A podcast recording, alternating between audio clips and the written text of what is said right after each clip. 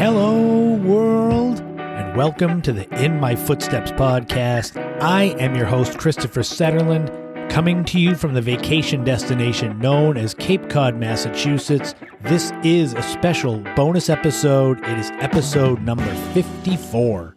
As I do with these podcasts, once a month I do a special shorter bonus episode that focuses in on one particular topic. We kind of speak about it at length. And one thing that I've wanted to talk about for a while is how to write a book, the process behind it, what happens when you do it, what happens after you do it. For those of you that have listened to the podcast before, you know my history with writing. If you haven't listened before, I have written six books. I'm currently working on three more, including a rewrite of my very first book. I'm not saying I'm some kind of hugely successful author, but I do have enough titles out that I have a little bit of experience. And I want to share that with you because, to be honest, most anyone can write a book. Just like I say, most anyone can create and record a podcast. A lot of it comes down to knowing where to start. And I'm hoping that I can share a little bit of my insight of what I did with my first book that might inspire somebody to write their own, or maybe you don't have any desire to write a book, but when you're done listening to this podcast, maybe something pops in your head. You never know. So let's jump right into it with this special bonus episode number 54. This is my own experiences with writing a book, and I'm hoping I can inspire you and answer any questions that you may have. First things first, even if you don't have any desire to write a book or create a podcast, we all have subjects that we are passionate about. I have no idea what your passions are, but if you've paid attention to the podcast, you know just based on the subjects that I use to create these, I love history, I love travel, I obviously love nostalgia now that I'm middle aged my love of history and travel and photography and a general overall enjoyment of where I live on Cape Cod allowed me to create the very first book that I wrote, which was also called In My Footsteps, a Cape Cod travel guide.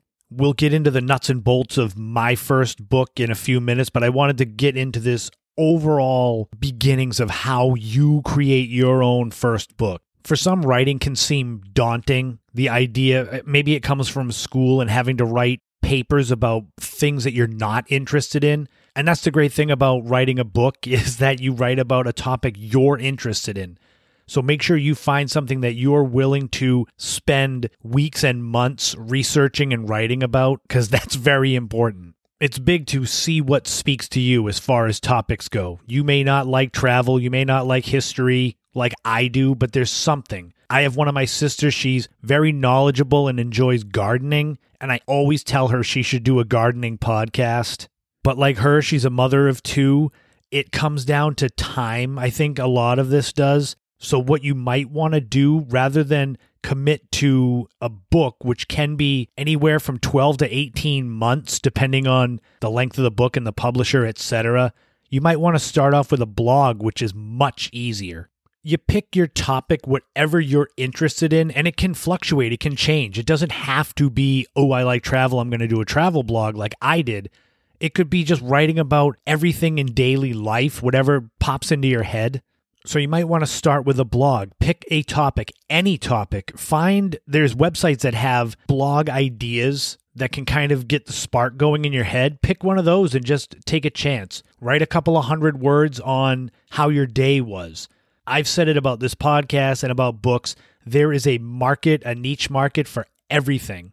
If you don't think so, think of any obscure topic and put it in Google and you'll find something on it, guaranteed.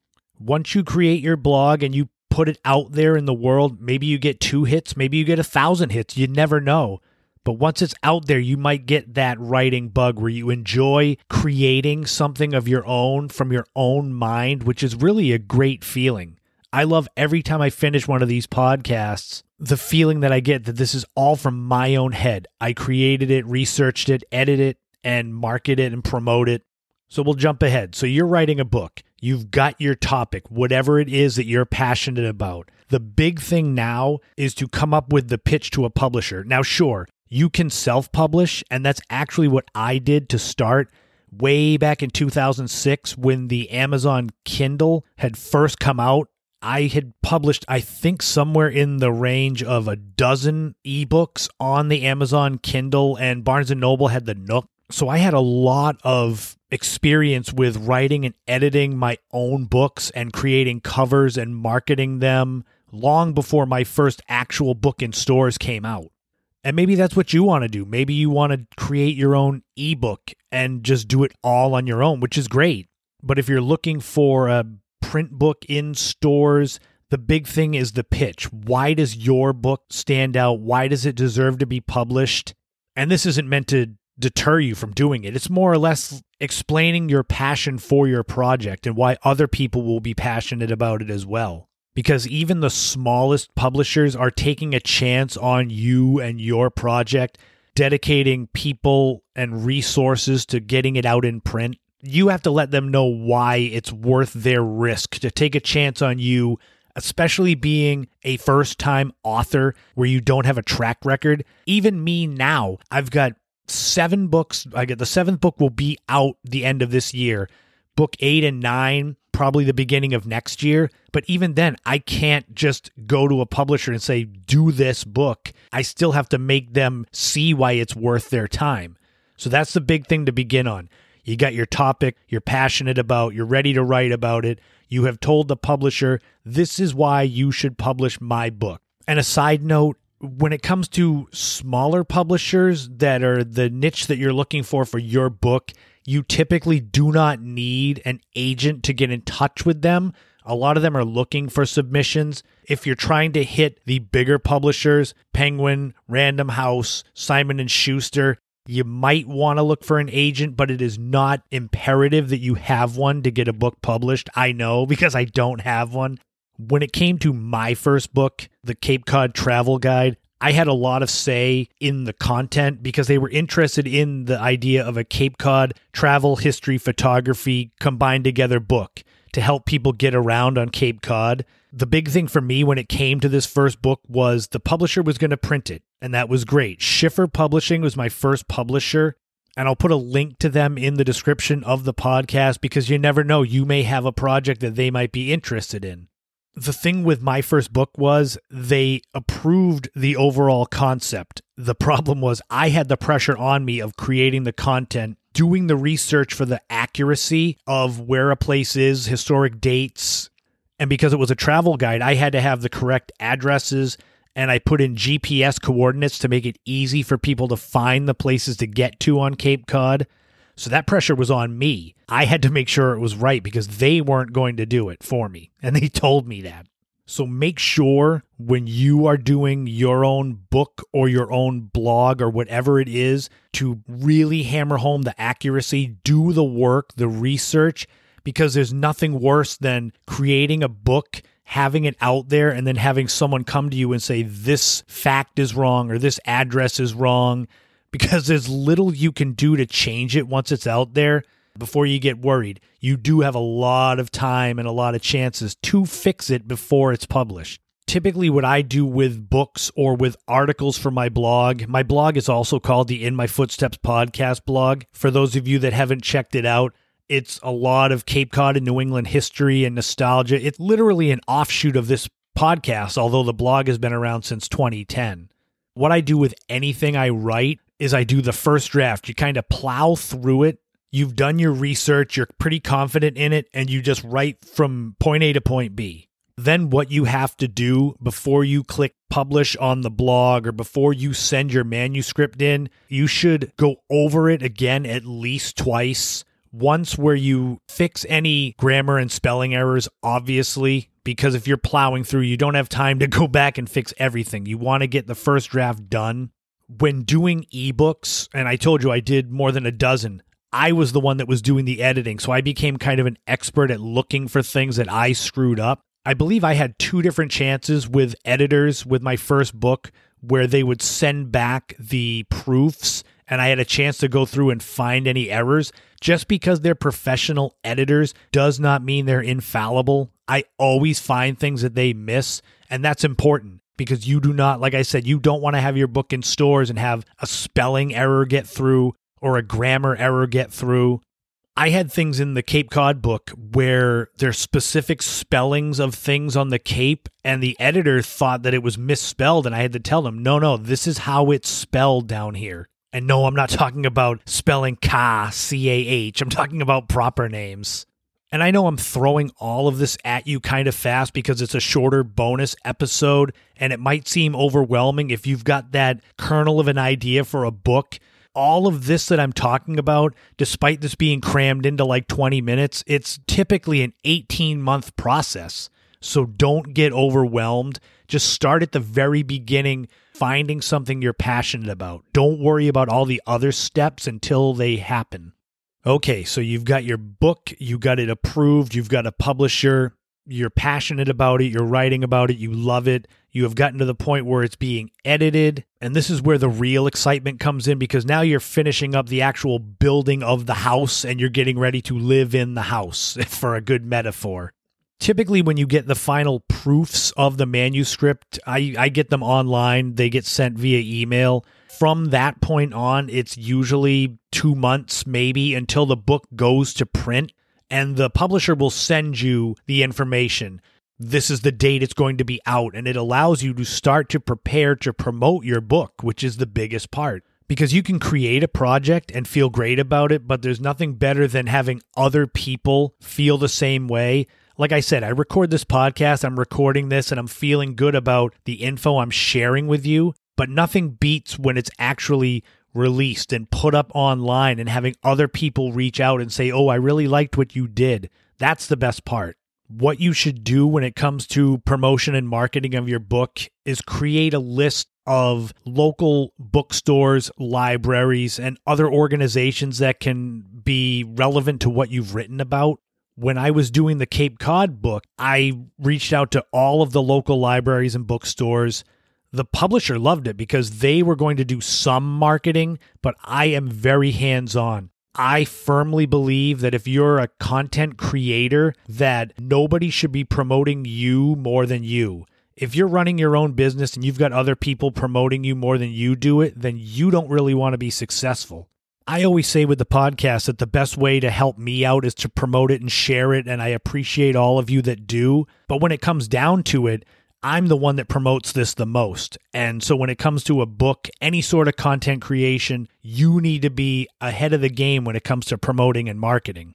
And this just comes down to doing some research. It, it doesn't take that long to research people, places around you that may be interested, and you'll be surprised the hits you get. Libraries and bookstores, they're always looking for content, for events to bring people in, and a local author with a book that will appeal to people, that's going to get people in the door. You usually will get your first author copy of the book. That's the big moment. You get this package, you open it, and there it is in front of you a physical copy of a book that you created from your own mind. I don't have any kids, but I always liken my new books to the birth of a child. So I typically will light a cigar like you would with the dads having a new kid. I don't drink anymore, like I've told you, but I used to have a, a shot and a cigar with my copy of my book. It's a fun celebration, and you deserve to celebrate because creating a book is an impressive feat. Whether it's hard copy in a bookstore, whether it's an ebook that you made, whatever it is, the creative process, it can be long and arduous and difficult. So finishing it is a huge accomplishment now you're promoting your book. You're telling people on social media, check out my book. Typically, there's a website link. Go and buy it. The most fun, though, that comes from writing books is the actual events and the book launch party, which became my favorite thing about a book. And these events don't have to be huge, especially if you're a first time author. They'll probably be a smaller, intimate gathering with a lot of family and friends, but that's the best. You celebrate your accomplishment with those that have had your back from the beginning. My very first author event was at the Osterville Library, and I'll never forget walking into the conference room in the library and my grandfather, my grandpa, that you all know, he was my hero and role model. And here's my big debut on the stage as an author, and he was there before me, waiting for me to show up. You want to talk about it being just the perfect situation. There was nobody in the world I would have rather have had be there for me than my grandpa, my family, my mother, my sisters have always been at all my events. I would never want to have other random famous people be there above my family and friends that have supported me. And as I've gone with my books, the events have gotten slightly bigger. For my historic restaurants event, that was my biggest one. I had probably 100 people there. I had guest speakers, people that had owned restaurants. When I did my Cape Cod Nights book, which was historic nightlife, I had former nightclub owners there speaking.